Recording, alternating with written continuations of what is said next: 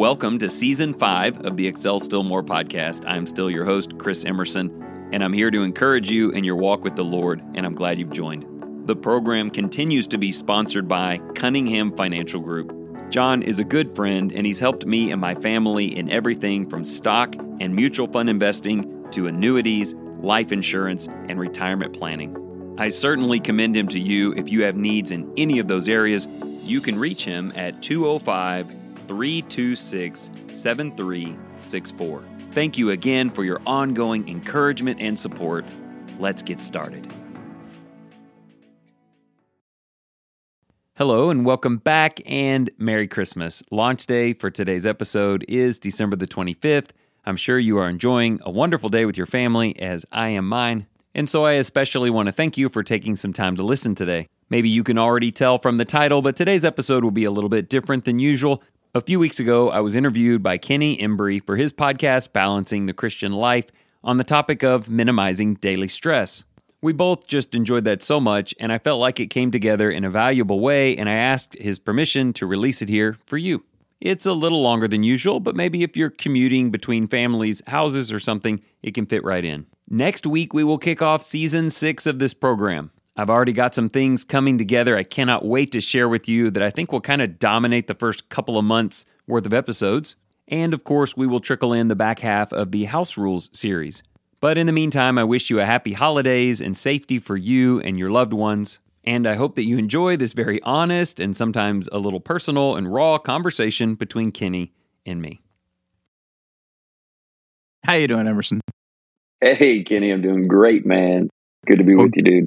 Uh, it's always good to be with you. Um, you you understand that that that I've been it's it's been a little bit messy around my house lately, and you were one of the one of the people that, that reached out and say, "All right, Embry, what's up?" And and one of the things that I appreciated about that was you you not only asked the question, but you stuck around long enough to figure out what the answer was. And and the answer is is complicated, but not that complicated. It's just got a lot going on. So one of the things that I knew, you said, you said, let me. Is there? I can't remember exactly the way you said this, but it was something along the lines of, you said something about how can I help.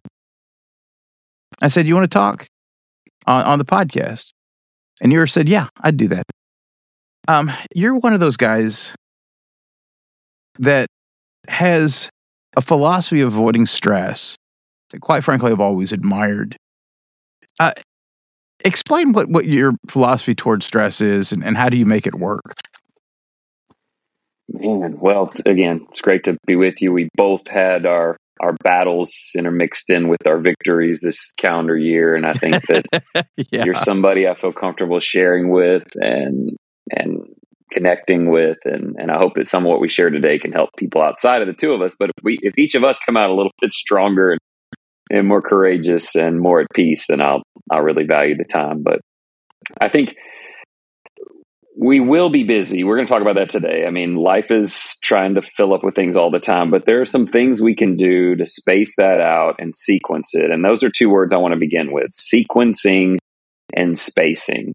Mm-hmm. If we get those two things right, particularly in day type increments, I mean, I look at each day as its own kind of lifetime. You know, you wake up with energy, you explore, you do things, you invest things, you run out of energy at the end of the day and the lights go out. And so each day for me has this sense of how do I sequence it well and how do I space it well? If tomorrow represented a lifetime, what would I want in it? Mm-hmm. What would matter most? If I ask you to just sort of like diagram your lifetime, what do you want most of it to be about? Where do you want the focus to be? Well, do your best to put that into a day, like your best. I, I get it. Work weeks are hard sometimes and weekends are frantic. So, a couple thoughts uh, sequencing and, and, spacing. If I ask you, what are elements of your day that help you alleviate stress? You're like, boy, you know, a little Bible read really helps me alleviate stress, or journaling a couple of thoughts, or having coffee with my spouse, or going on a little walk. Get that stuff in sequence that stuff in. We're going to talk in a little bit about how to cut out other things, but you know, for me, I go, okay, in the morning to start the sequence, I have to have a half an hour. I have to have a half an hour to 60 minutes to pray, to read, to write, to have coffee with my spouse. That is crucial. I have to get up as early as I need to get up to start the day with that. So sequencing is really important. At the end of the day, we go for a walk, we debrief, and it sort of caps the day. So a couple thoughts. One is sequence each day in a way that fits in the stuff that you know you need. But the second thing is spacing. It may just be too much, right? I mm-hmm. can't, oh, Chris, I can't do that. I'd love to do that, but I've got this and this and that. I'm going to tell you right now that the secret to a stress free life is not the outside things vying for your attention, it's how many of them you give your attention to. You have got to be more minimalistic in how much you pack into a single day or week. I don't like to think beyond day or week. I mean, today I can space things out and you go, well, I got too much. Well, then move it to the next day or move it to the next week. And when I look at the cadence of a whole week, a Sunday through a Saturday, I want to accomplish a frog every day. I want to address a spiritual highlight every day, but I can't eat like a thousand frogs. So part of what I would advise people to do is go, hey, there are going to be stressful things. Life's going to be hard. But if I sequence in start to finish each day things I know I need, and I work on creating gaps and spaces between stressful things, I yeah. can rest between those spaces. Yeah. I can work in something crazy urgent that just had, I'm like, okay, I had an hour here that I'd spaced out. I know each person's situation is different. Summer and I were talking this morning about how I have to be careful with that. You know, some people go to the office all day and it changes the dynamic. But don't let that be an excuse for poor sequencing and slamming so many things together that there's no spacing. Those are two crucial elements. One of the things you're kind of talking about that that idea of sequencing you're talking about a lot of stuff that's under your control. And, and one of the things that I, that I think a lot about I can come up with a schedule that works the problem is the, the problem that comes in through the door in the next 10 minutes. And then everything that I had planned suddenly finds its way on the floor. And, and my plans end up being somebody else's emergency. Yeah. Uh, do you understand what I'm saying? I do. I do. How do you deal with something like that? Yeah, I'll give you an example. My uh-huh. son came home last night, and there the coolant's low or something on his car, and it was going crazy, and yeah. we got a mess on our hands, right? Yeah. Well, yeah. I have a fairly busy day today. I mean, I'm starting it with you, Kenny. That was my sequencing choice to start it with you, and then later have a brunch with some guys, like a prayer meeting. It's got. I'm busy, but I I spaced time between everything today. So mm-hmm. between um, the brunch at Cracker Barrel and an email that I'm due to send out at two o'clock. I've got about an hour and a half. Well, you know what I'm going to do? I'm going to go get some Kool Aid and try that thing. Like, you have to create space. And this is why I love to journal in the morning and lay out my schedule. Go, here's what I'm going to do today. Yeah. And if there's something that doesn't fit or squeezes too tight, I'm going to move it to another day. So that those emergencies, there's just got to be some space for them. And part of this making some serious cuts on your schedule, which we'll get to in a little bit. But I'm not as worried about that because I don't have to cut something valuable to get to it. I think one of my big problems is oh, like, for example, you talk about your, your son's having car problems. My son had car problems as well. And it ended up being a blown head gasket. And I didn't know that at, at the moment, but suddenly, you, you know, you, you sitting there and as soon as I found out something's wrong with the car, which which happens on a Friday night, Friday night, when all the garages are empty and, and, and closed, they will not be open again until Monday. Uh, Friday night, because you need the, that car, but you're going to have to replace that car with a rental, and all the rental car agencies are, are closed. Friday night, and, and all of a sudden, one of the things that, that I'm sitting there thinking is, there are about a dozen phone calls that are going to have to happen within the next hour. and my problem is, I love my son, but I don't think I can trust my son with any of those phone calls. so, I, and I think there's a, there's a danger in. The, t- tell me where the problem here is, Chris, because I think one of the things that happens to me is, I think I'm the only one that can do all this stuff, and because I, I worry about handing this off to my wife because my wife doesn't even like to pump her own gas, much less yeah. talk to somebody on the phone about a car rental.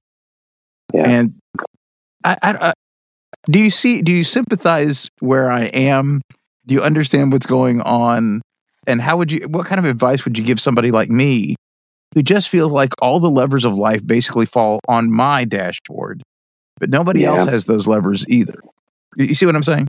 Well, yeah. I mean, you're you're terrifying me. I may have a blown head gasket now. I don't know yet. You know, you're you're maybe telling me about what my next two days is going to be like with my kid. You know, um, I, I, do feel that, and I guess I don't. I don't know. You. I remember us talking about it, but I was thinking this week, like, what if I just don't fix that car for a week?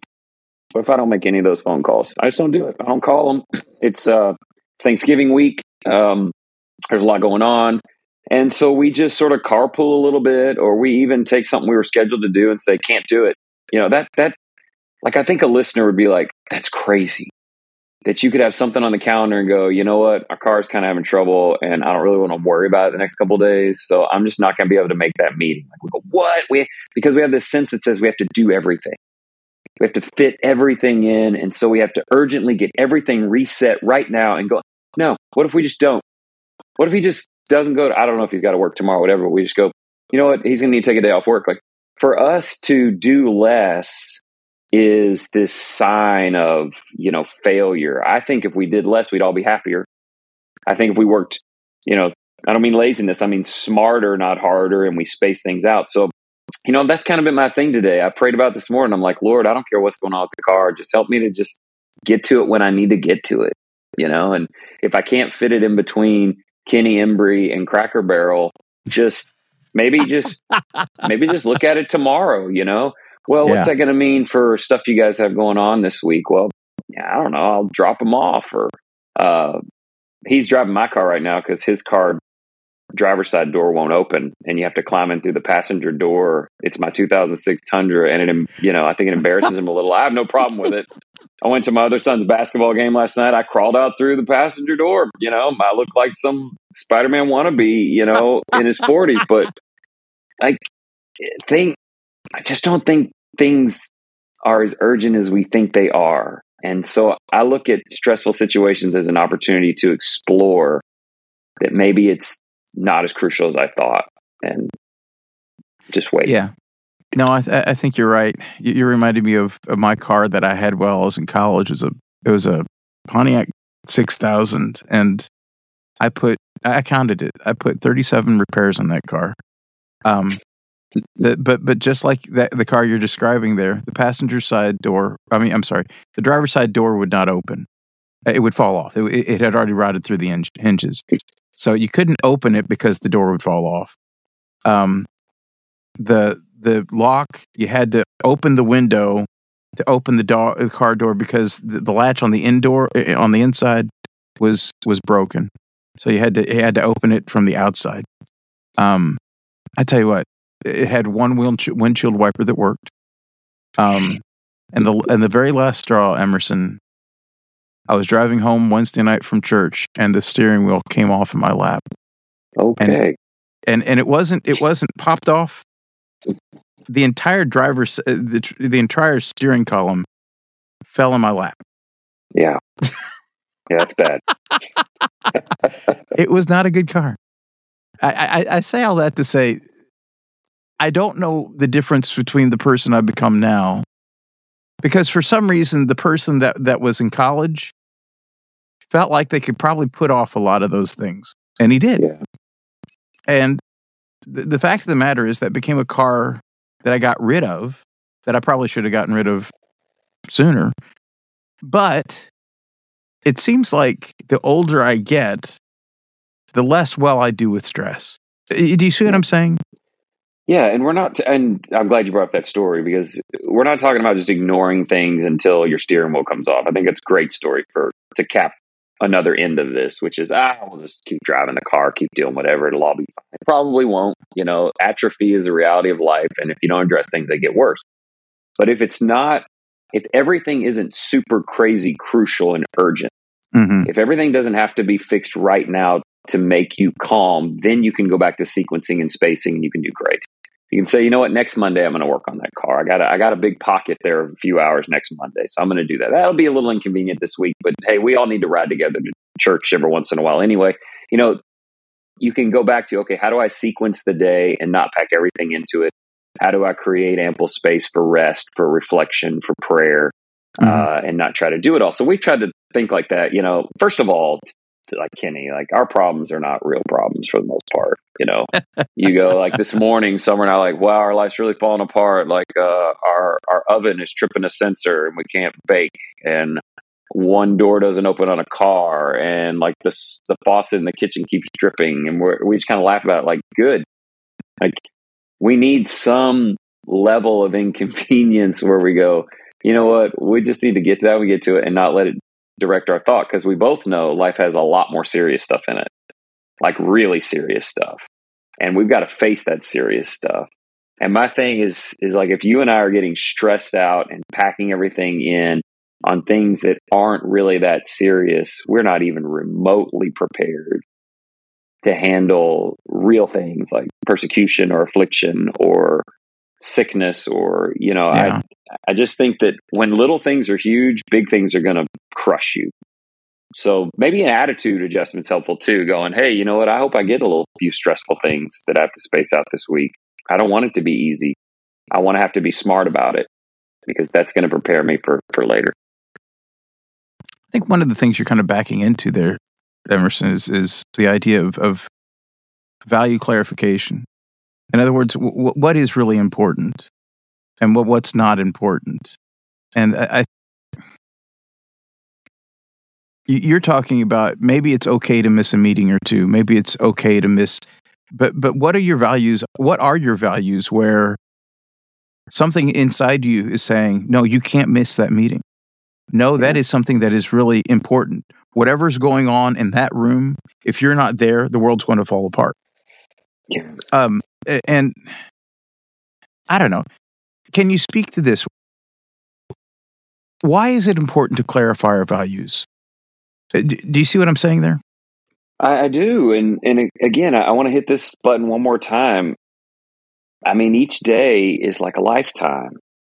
If you looked at your lifetime and you were on, you were at the end of your life, and I said, what got the most priority in your life? And if you could adjust it now what would it look like? I mean man i've been preaching 22 years. I've had that conversation a bunch of times. I don't usually bring it up but they bring it up. Here's what my life was about and if i had it to do again now this is what it would be. And and it's always time with the kids and it's always time with god. It's i mean you know what the answers are. Yeah. And very rarely are they like man i missed that meeting and i really wish i'd have caught five more of those. Like nobody says that.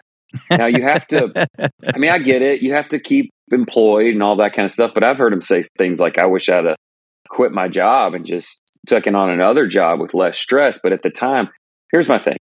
If you think about that in a lifetime sequence and then you get up on a Wednesday morning, like make sure that the things you want featured in your life get attention today. And you're going to say, well, that's not possible because of everything. That's what I'm saying. Now it's time to get out the scissors. I'll get ahead of ourselves a little bit on this. Okay. Okay. Um, you know, you talk about you got you submitted to me some questions and, and kind of like some some real secrets to getting some of this done. And, yeah. and I think it's it's open hands early and then grab the scissors.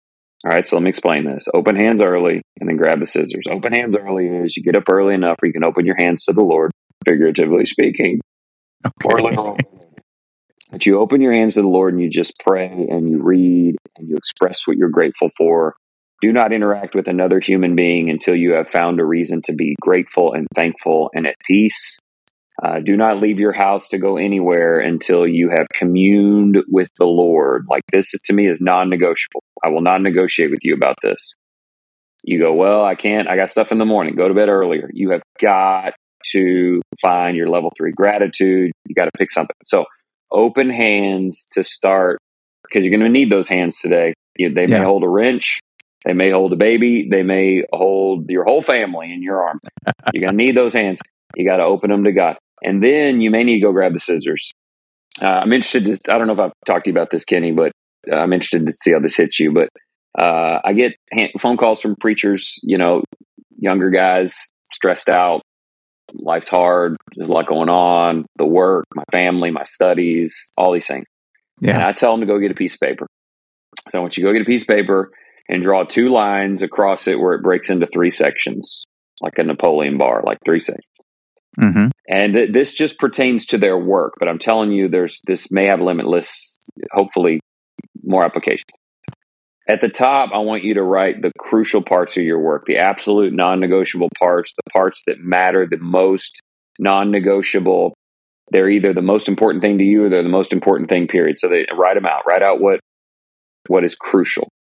In the middle section, I want you to write the stuff that's really important. It's not crucial. It's not life or death. It's not like the Sunday morning sermon. I mean, you have to have right. that. Like there's no, but it's maybe things like the bulletin or something and and write those there. And then at the bottom, I want you to write all of the other stuff you do. I don't call it anything like optional. That would be sort of nominalizing it too much. I just made up that word, but um, like the stuff that's left. Now, I want you to look at the list and make sure you feel pretty good about it. Here's here's my week. I like to do it in a cadence of a week in this project because you got to mix sure. in weekends and weekdays. Yeah. All right. So crucial at the top, important in the middle, everything else. Now, next step take out the scissors and cut the bottom third off and throw it in the garbage. it's gone. Right. It is out of your life. You maybe you can bring it back later, but you called me because you're stressed out. Okay. They're like, oh, I can't do that. You called me because you're stressed out, because your sequencing is poor and your life is two pack. Cut the bottom. Secondly, take a pen and mark out half of the stuff in the middle. Half of it. Just draw a line through it. Say bye to it. Pray it out if you need to. Now you're ready for your coming week.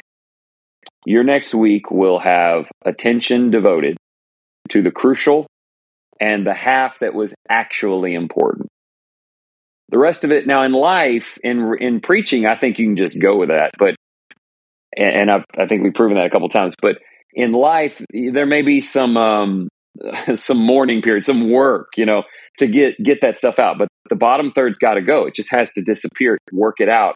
The middle, you work it out, and what you're going to have is twice your attention devoted to half the stuff. So you're going to give all that attention to spacing out, maximizing, and improving all those super crucial things. There's all kinds of research that says you're going to get that promotion that you thought that doing 100 things is going to get you doing 50 things awesome is going to get you farther than trying to do 100 things. Mm-hmm. This is true of every single part of your life. Uh, and so I, I know that's hard, but it would be a great experiment for people who are like, I've tried everything. Well, I, I bet you haven't tried the scissors yet.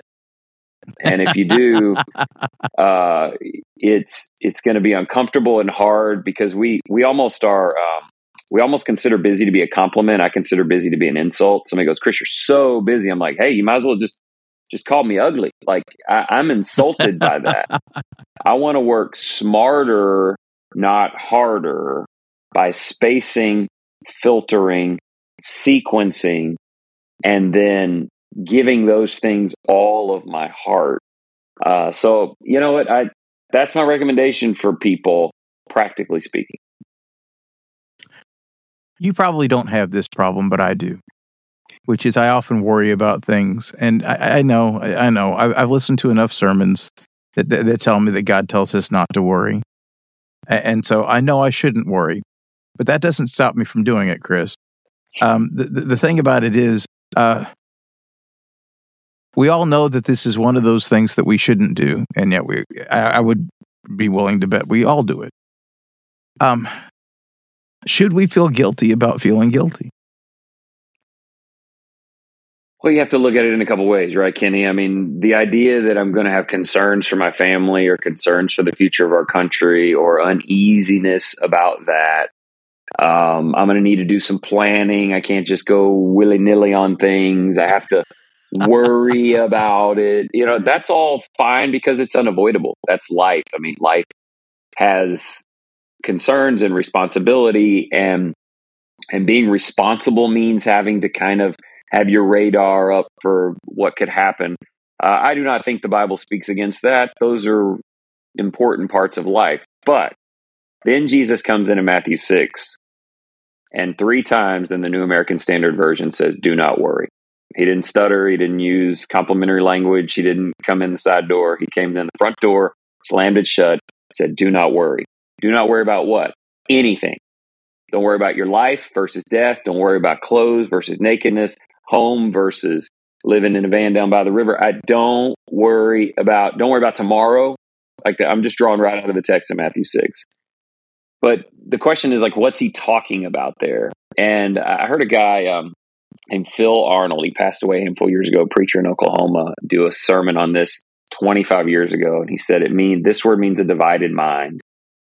It means I can't focus on what matters because these things have drawn all of my attention that's the kind of worry and anxiety where there's all these things that are rich and matter. They matter to me. They matter to God. They give life great value. And I can't even think about that right now because there's a sensor tripped on my car or because of cancer. Like I'm, I'm telling you, there's, there are things in life that are very, very weighty. But he said, don't worry about that. And then he talked about the open hands, like focus on the goodness of God and the presence of God and the lilies of the field and the grass.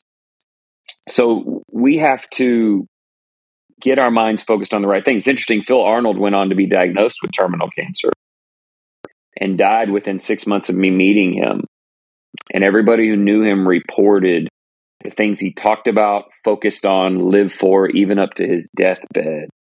Phil Arnold went out and lived a life that was able to face the most devastating of events in a way that, yeah, sure, he was concerned for his family, but in a way that didn't get pulled away from what mattered most, which is ministry and optimism and hope. And uh, I've just really taken his story to heart uh, really quickly. I preached on the parable of the sower the other day and how I think we get caught up in the middle soils all the time. Like, am I'm worried too much. And, you know, what if it costs me this? The point of the parable of the soils and the sower was to get everybody to be the good seed, but the good seed meant spreading the gospel. Like this gets overlooked. The we think the good seed is somebody who worries less. The good seed is somebody who's not materialistic. Look, the good seed isn't what you're not. The good seed is what you are. And what you mm-hmm. are is someone who creates 30 Christians out of one because of your the wind blows seed every direction or um, the birds can grab from your tree and spread. And so to me, Anxiety is when I'm so drawn in by these things that I'm off mission. People go, How do I know if I'm too worried? I go, If you're off mission, mm-hmm. if you're not focused on spreading the good news, on sharing the light. Uh, in Mark 4, Jesus didn't stop with that parable. He told three more little parables about like sh- spread the seed and shine the light and be optimistic. And so for me, if, if the objective is I'm going to listen to this podcast, I'm going to do what Chris and Kenny said so that I can worry less, then you, you've, you've missed this. Right. God has a mission for your life. We want to eliminate those anxieties that are interfering with the mission. There are other anxieties you carry that aren't interfering with the mission. They're just life's hard and you struggle with those things and right. they concern. That's fine. Keep it. Got to get rid of the stuff that's getting in the way of the mission. Yeah, I mean, you basically went right back to values clarification, and really, what you're talking about, the most important value is that that idea of God's mission for your life. In other words, being the, the person that, that God wants you to be, and uh, uh part of that is is part of that is who you are. In, in other words, developing character, and part of that is what you do, and and that's that's doing good works, and and good defined not by you but by God and I think that's that's both of those are challenges. Uh, I, am trying to develop character. I just know I have a really bad one. So I mean, the, the, the thing about it is, I, when we when we deal when we deal with with getting on mission, I think it's important, and you, have kind of talked about this. It's it's important uh, to define a vision that, that again, I think one of the problems with the cars breaking down and the things going on at work that, that, that should not be, and suddenly somebody else's problems falls on your plate, and and you have to deal with it with the aftermath of somebody else's decisions, and that's never fun. It's never fair, but it happens a lot. And one of the things that, that, that you're talking about there is developing a mission or a vision for what God would have you do in this scenario. And I think hmm, one of the things that you said was life is hard and it's just not going to get easier. But when you can see the things that don't really make that much difference one way or the other, you can usually, sometimes you can just put them aside and sometimes you can't put them aside. Yeah. Sometimes you have to go through the yuck in yeah. order to get to what, what you need to have, need to get done. Yeah. And so, I mean, you know this, you're, you're a dad. Uh, 90% of, of parenting is doing stuff you didn't want to do at the beginning of the morning. Um, there, there's a diaper that's waiting for you somewhere. There's, there's yeah. a, so what advice do you have to, for, for us that are going to have to get through the yuck? So, so, so we get to the, to the point where, and I, I think you're, what you're going to say is sequencing and spacing, but uh, what, how do we have the right attitude when, when we're having to, to wade through the yuck? Yeah. Let's go this direction with it. Okay. A morning prayer. Father, thank you for the yuck. Thank you. thank you for inconveniences. Thank you for difficulties. Thank you for chat. Thank you thank you for every and I, am not going to get into theology here on did he send it did he allow it? I mean we know god doesn't tempt to, to sin and he's the source of all good things but we also know about discipline and challenging and job and all this. Yeah. Thank you for like some of this kenny just and this is what jesus was doing in matthew 6 just goes back to straight up faith. Lord i have faith that you will not allow a burden that will crush me and that every burden you allow has the potential to help me filter my life, like we've been talking about, get out the scissors. It helps me to learn more about who I am or what matters, or you're training me to be a better, you're training me for something that's coming in the future that I can't see yet. We yeah. have to get to a point where we say, I don't even wish this stuff wasn't here. I want to figure out what to do with it. I want to figure out what it's trying to do to me. Um, I think part of it is not giving everything the same urgency. Like everything that makes you we live in this really pampered society right? Like we just want everything yeah. we want to feel good all the time we want everything to be fine all the time. And so any little ping to that feels to us like the heaviest burden. Like every problem is is a 10 on the pain scale. Like that's how my 12 year old is.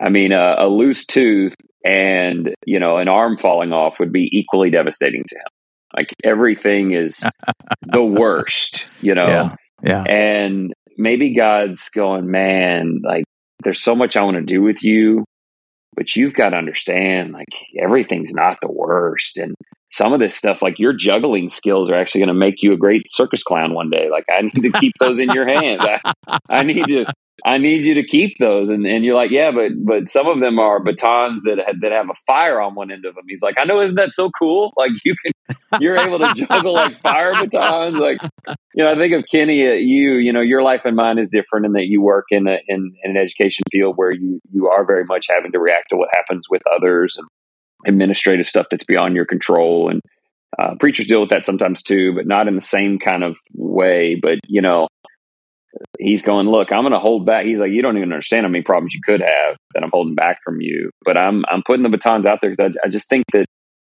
I think if you'll learn that some of it you need and some of it's good for you and some I don't I don't know. I just I want an attitude of gratitude, thankfulness. I want to be able to tell God sincerely, thank you for my problems. And to me, it says, I trust that you're still in control and maybe it'll get me to lean in on him more. So some of that's yeah. just morning attitude that I think I'm just telling you, don't interact with another human being. Don't get in the car and go anywhere until you've found some of that with the Lord. And then you go out and you see what happens. So often, the biggest stressors are, in our lives are not really problems, they're people. Um, it's people that consistently um, make things go harder. Uh, they are often people that love to criticize you for what you are. Um, they also uh, love to impugn your motives. They love to and I, I say they love to. I think some people who who who end up being your harshest critics probably have good intentions, but don't have a very full picture. Let me ask you: How do you deal with your critics? How should we deal with critics? You know, you and I have talked going into this episode. So this, if it feels like it's out of left field to somebody who's listening, um, it's not uh, because of Kenny and my conversations. Uh, when I look back over the last two years of my life and I look at what what has been uh, the most constant disruptor of all that I've been trying to work on and that we talked about today, it is um, critics on the outside. It's I, I was not really prepared for the fact that starting a podcast and people hearing it and you know whatever that created um, I, I wasn't prepared to get emails from people who really found it beneficial. I, that's the good part, you know, that yeah, people people yeah. were uh, found it useful, and I, I, don't think I really was ready for for how how that would make me feel. But I, I wasn't really ready for the critics. I didn't understand how people would be. I didn't. Uh, I think that there are people who have, um, you know, reacted in these ways that are that are hyper judgmental and critical and twisting words and trying to marginalize me and all the stuff I don't really want to talk about today. But because uh, I don't want to talk about them. I just uh, it really caught me by surprise, and and people I thought were friends, and all kinds of weird stuff. So what do I do? Do I sit around and go, you know, they, I, I wish they would stop because some of them just aren't gonna. I don't I don't know what's going on, but they're they, they've made determinations. Here's what I've got to do. That's my biggest stressor. I mean, yours is going to be something else. That's my biggest potential stressor in life. So I've got to go. Okay, I don't like it some of it has not been easily fixable. You know, some of these guys, you call them and tell them the truth. And if it's something that they agree with, they just think you're lying. It's weird. It's like, I'm trying to agree with you. And if it's something you disagree with them by two degrees of separation, they make it sound like you're a Calvinist or something. Like it's, you can't fix those guys. Okay. So, so here's a problem that you can't just go out and fix. Right. right. So what do you do? You go, okay, you know what? I'm gonna have to wear this for a while, but here's what I can do. I can go, okay, God, how do I get to a point of thankfulness for some of this? How do I get to a point where I go, why do I need this? Hmm. What is the value in it?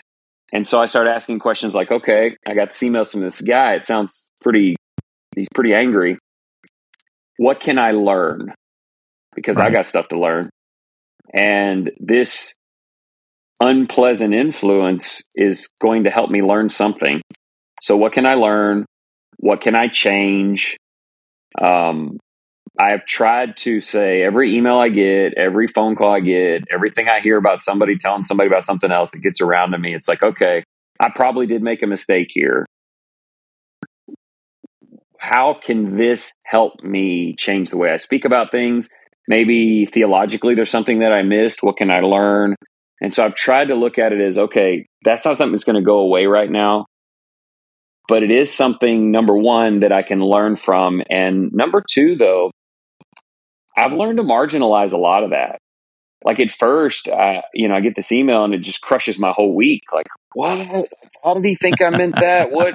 Uh, what? Who's he going to tell? You know, am I going to get a meeting canceled? Like, you know, all this stuff. Yeah, yeah. And it was just like because it's like when you first get diagnosed with something scary, you're just like, it's this heavy, heavy weight, and yet what I had to learn is okay, first of all, what can I learn? And second of all, I can't let that be a hundred pound weight crushing me on the head. I've got a very important life, you know, day to live and priority. And so over time, those things, I hate that it's this way, but when that outside stressor in your life is unrelenting, eventually it just starts to weigh less and less and less. And you're able to go, okay, here comes another, you know, here's somebody wrote something up and sent it to somebody and it got around to me. You know what? I think I'll take a peek at it. I think I'll learn what I can because I always can learn something.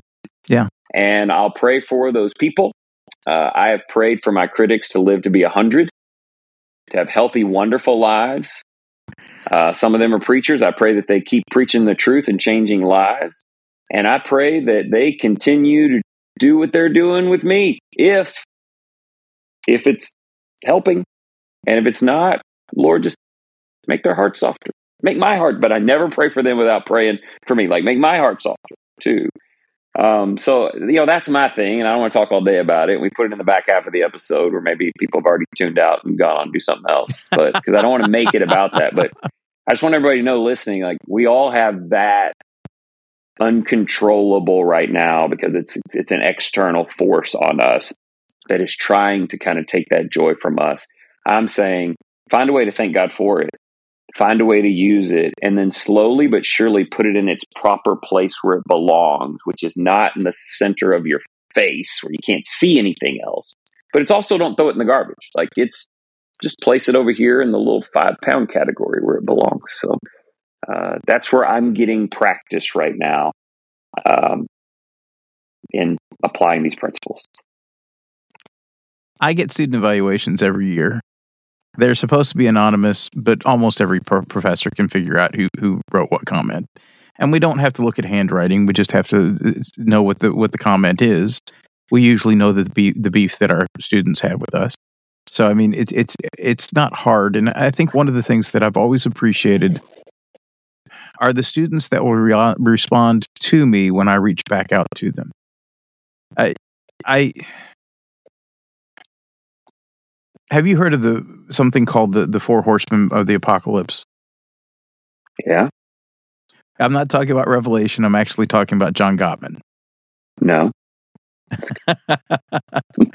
John Gottman is is a is a researcher, and basically he's somebody, and it, this is something that that he came up with that he says he can with over 90% accuracy predict who's going to get divorced within the next handful of years. And it's four things that and you have to be trained to recognize these things in conversation. But once you do, um, once you recognize these things, these these are the predictors of divorce, and they are contempt, criticism, defensiveness, and stonewalling contempt, criticism, defensiveness, and stonewalling. And what you see with those four things, I, it is my opinion that stone, stonewalling is the worst one. Uh, I think he says that contempt is the worst one. But but but the th- thing about it is is criticism will often breed contempt. And contempt will often make you defensive. And defensiveness will eventually lead to stonewalling. And, yeah. and, and when you, if you can stop being defensive, if you can stop, if, if at any point in this cycle you can break one of those, because criticism in every relationship has to happen. Yeah. Because no two of us are the same. And um, Emerson's looking at me right now. I'm, I'm wearing a beard. I don't care for the beard. I don't like it. But but that said, my wife loves it. And so I, am happy to keep the beard, happy enough to keep the beard. Um, but one of the things that I know is if I am too defensive about the beard, this doesn't work for me, and it doesn't work for her either at that point because it, it's it's become a prob a problem because yeah. I'm contemptuous of it. Um, which means it becomes the things the thing that we cannot talk about. Um, when it comes to your critics, I, I think you're exactly right. You have to figure out whose opinion counts.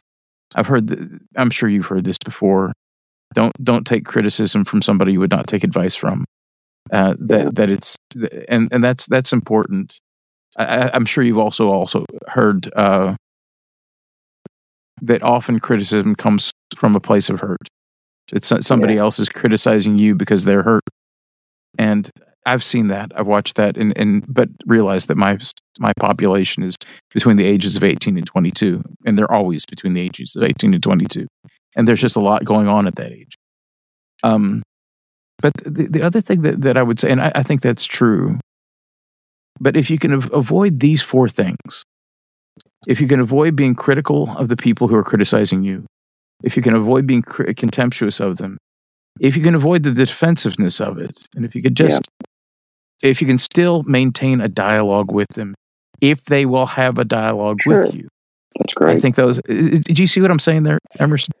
Yeah, and it seems all built off that first thing. Contempt is a heart situation. It's it's a it's it's a bitterness or something there, and then all these outside things start happening. I, I do think that love is key. I think that the, the the Bible is repeatedly trying to tell you to unconditionally love every person is made in God's image and to feel hope for every person. And if your interaction with them is based on your love for them and not just something about yourself, then it'll it'll change everything. And I've tried to work on that with the critic. I've tried to pray for them and connect with them and do some of those things. I, I make mistakes. I'm not sitting here going, they make all the mistakes. I make mistakes too. But wouldn't it be cool, Kenny, if you and I were two guys who really cared about each other, really loved each other? we're, we're brothers. Like, let's just fake it for, let's just pretend for a minute, Kenny. Okay. That we're both Christians who love each other and we vehemently disagree with each other on something. Well, yeah.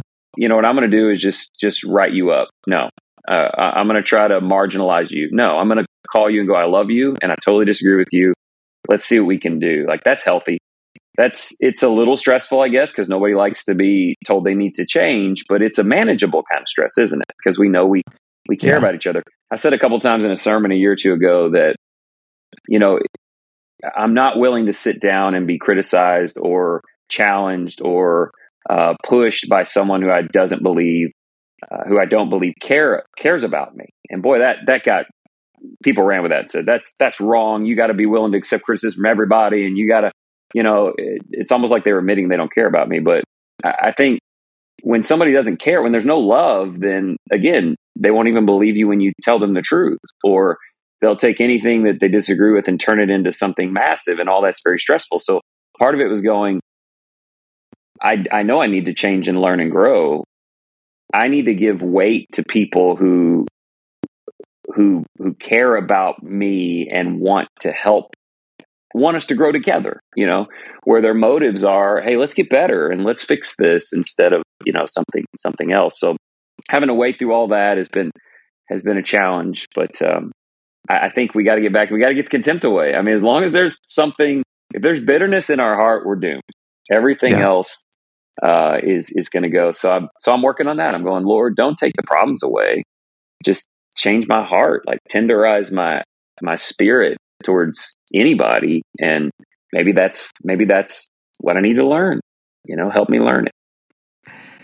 We didn't talk very much about this but just for a moment what is what is burnout? And and how do you avoid what burnout is? You know burnout is trying to do it all. Burnout is when you have no time to to think to to rest to reflect. So burnout becomes trying to do everything all the time and giving everything equal weight. And then you realize you don't have the whatever for that the energy, the time, the faith. Um, and this is where we go back to the beginning. We have we have to space out our lives, and that means assigning different values to what's important and what's less important. Maybe you got to get the scissors out. But when when I looked at this question before we started today, I thought about our eldership. Um, it seems to me historically that elders only get called in when there's a problem. Yeah. You know, like an elder's job is just dealing with messes. And I talked to our elders a year or two ago and I said, guys, I just feel bad for you guys. Like I get to, you know, hang out with new converts and I get to do all this cool fun stuff. And then when there's a big problem, I just tell them to call you, you know? And so you're, you're handling only stressful things and then elders burn out a lot and they just get and it's like from the inside out they're just their hearts are just burdened and so we talked about you know it doesn't mean that you necessarily need to do less but you know would you guys like to get in on some of these new convert studies or these prayer meetings that we're doing like really great stuff you know that yeah. we're not saying do less work we're saying do some of the more rewarding work and it's neat to watch even our eldership grow and and their spirits just really liven up with you know, we're still doing a lot during the week, but a lot of stuff we're doing brings a smile to our face instead of our work only being the stuff that's heavy and hard. That's how you burn out too. Uh, when when the cadence of your week is just all the hardest hardest stuff. It's kind of like parenting, you know. One parent may get to be with the kids when they're doing all the fun stuff, and the other parent just has the paddle. Well, no, like it's it's going to ruin the whole thing. And so uh, I don't know if that makes total sense, but I've been thinking through it, it, it. You may still have a lot going on during the week, but just burnout is when it all seems to be the worst, hardest stuff. And maybe we need to spread that a little bit, spread that around a little bit so that you, you know, I took on a couple of the hard things for our elders so that they could take on a couple of the more fun, enjoyable things that I got to do. And I think it, it helped us all. It reminds me of that passage in, in Matthew where they're criticizing Jesus because his his his disciples don't fast and all of that. And and one of the things that he says is, uh, uh, can the can the uh, can the wedding guests be sad while the while the groom is with them? The time will come when the groom will be taken away from them, and the and then they will fast. But but the argument that he's making there, I think, and I don't really understand that passage probably as well as I need to, is there's a time to to enjoy the success. There's there's a, a time to celebrate what you can celebrate, uh, because there are times to suffer. But I, I think some people just get addicted to the suffering. They they like if things feel too good, then something's got to be wrong. Do you see what I'm saying? yeah. Yeah. I, I, I, I think as, as some of us as Christians are worried if if we uh, just like you're talking about doing the stuff that's more rewarding taking advantage of, of, of just doing stuff not solely doing stuff but enjoying something that's enjoyable yeah uh, you see go ahead yeah, and and really making that an intentional thing. You know, each morning when I'm doing the journal, I have a eat that frog section where I write in a. You know, it, it tends to be a couple a day that I don't really want to do, but it sure will help later in the week if I do it, and I've got space for it. And then yeah. I have a section called daily highlight where I write down. Now these days I write down maybe two things that would just be awesome. You know, text this guy or go visit these people or um, you know send this email or you know go, whatever. Like every day, it's something. Go go to this brunch at Cracker Barrel today with these guys. Like yeah, I, I want to put in the day, not just frogs. I don't ever want a day that's just a frog day. You know what? Today I just got to knock out six really. I just got to eat six frogs today and choke them down, and that's going to be it. That's my day. You know? Yeah. No, no, no, no, no, no. I'll put one a day for the next six days, and I'll, if I can. And like we said about the car, sometimes you can. You don't think you can? Yeah, deal with it next week. It'll be okay. Yeah. And in the midst of it, put in things that you know are going to be on mission. Number one, that's which is the big secret. Is you go, well, what do you mean? What's going to bring me joy? If you're a Christian, being on mission brings you joy. Yeah. So put in mission oriented things to spread the seed and and do that. And and then you you know you don't you don't burn out because you you get buoyancy from from work that you know is rewarding and good. What did I miss? I don't know. I feel like we've talked about a lot. I hope, I know for you and me, because we know each other and we're friends. I mean, I feel like we're having a private conversation today that is benefiting us, you know, and you are a big benefit to me. I just love talking to you, but it's a little almost weird to me, David, today that there's going to be other people listening in on what we're talking about. Um, it feels it feels a little bit extra real today. Uh, so I hope that people see it that way is just you know we're just two guys working through the same stuff everybody else is working through and we need each other's encouragement and um, i'm just enjoying it. I'm enjoying being with you talking with you. Me too. I, I, I let me let's see here. I, I, can get real sappy and say i love you which is absolutely true. But the, the thing about it is is I, I you you know better than most that, that that i've been just going through a lot right now. And there are things that I've had to let fall through the cracks, including the podcast. The podcast is one of the things that I've had to had to do less regularly because I had bigger fish to fry. And I think I'm about to the end of that, at eh, the end of the fish to fry, not not the end of the podcast. But but I, I think I can see light at the end of the tunnel. And one of the things that happened was every so often I would get a text from somebody named Emerson who who, who said something is how is it down there? What's going on? there's there's I appreciate I appreciate you, Emerson, uh, that you were willing to to to reach out and you recognize, and that's that's a big part of it. Is just just recognition. Um, you recognize that, that, that, that something had to be wrong and, and you asked about it. And, and then you shut up and listen. And that's something that I really appreciate. I will say this to anybody else who's listening to this do that exact same thing for other people. Because it's one thing, I'm not going to volunteer those things. But if somebody reaches out to me, yeah, I'll talk. And I, I think that's that's what God would have us do is don't expect people to volunteer things that they're trying that they're trying to handle. Part of your job as a Christian is to know when something's off kilter, is to know when something's not not feeling right, is to know when that's just that's not him. I, I, I just there's there's just something that's not and and and mm-hmm. just reach out. You see what I'm saying, Emerson? I know you know what I'm saying. No, you're turning the attention in the right direction. I think it's beautifully said. I remember reading ages ago the top 10 things you can do to overcome discouragement. Somebody may be listening today thinking, you know, I am discouraged. I'm stressed out. I'm going to try a few of these things, but there's just so much. Well, you may just have too much attention on yourself. And the top 10 ways to overcome discouragement, you're really going to want to write these down. So let me pause so you can get your pencil. Number one, go do something for somebody else and then repeat that nine times like if we can get the attention, and I don't mean find somebody who's worse off than you to make you feel better about yourself. That's still no, about you. I mean, genuinely look around your inner circle, which are the people you're most transparent with. And then you're kind of like your outer circle, or people you still care about and love, but it's the relationship's just a little bit different. And just be looking for an opportunity because here's what's cool about it. And I, I say cool, it's not purpose behind it, but it's just cool that when you do something to help someone else, you're on mission, which immediately makes you happier.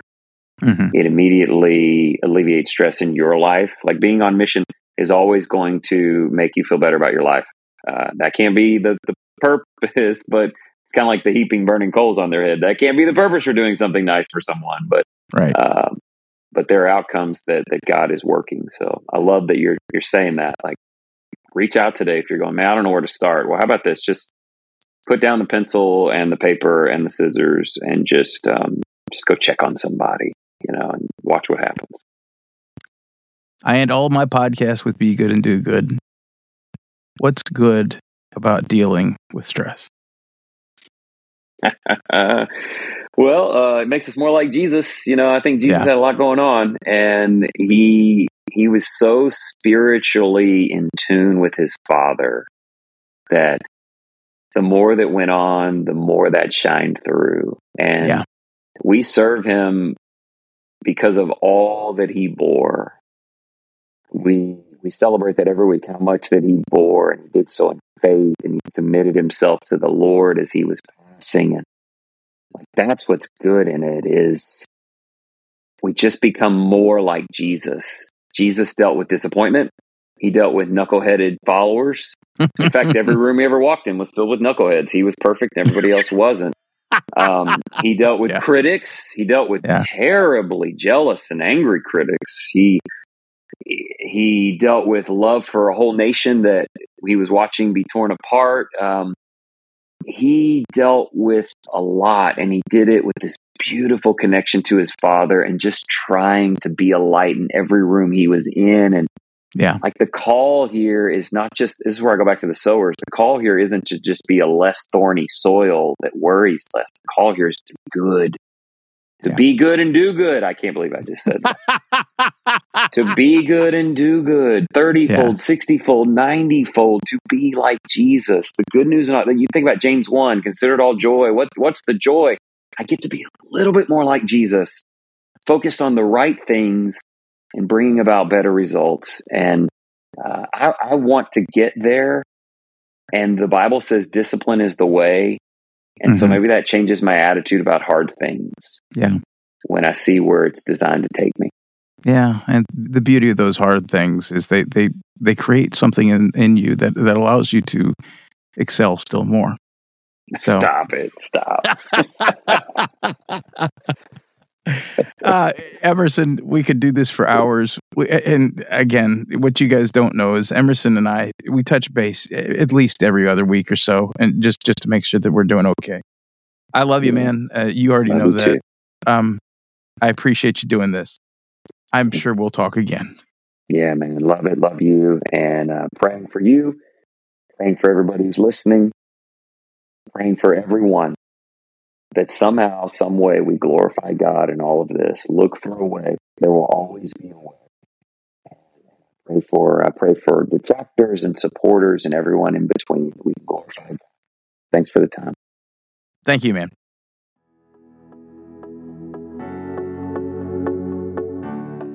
Thank you so much for joining in today. If you enjoyed this episode, I hope you'll consider sharing it with a friend.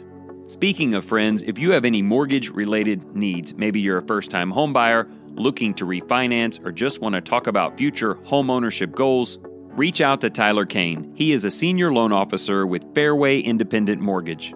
Tyler and his team, with their expertise and dedication, have helped many families achieve their home ownership goals. They can advise you on the process from start to finish. His website is included in the show notes, or you can reach him directly at 813 380 8487.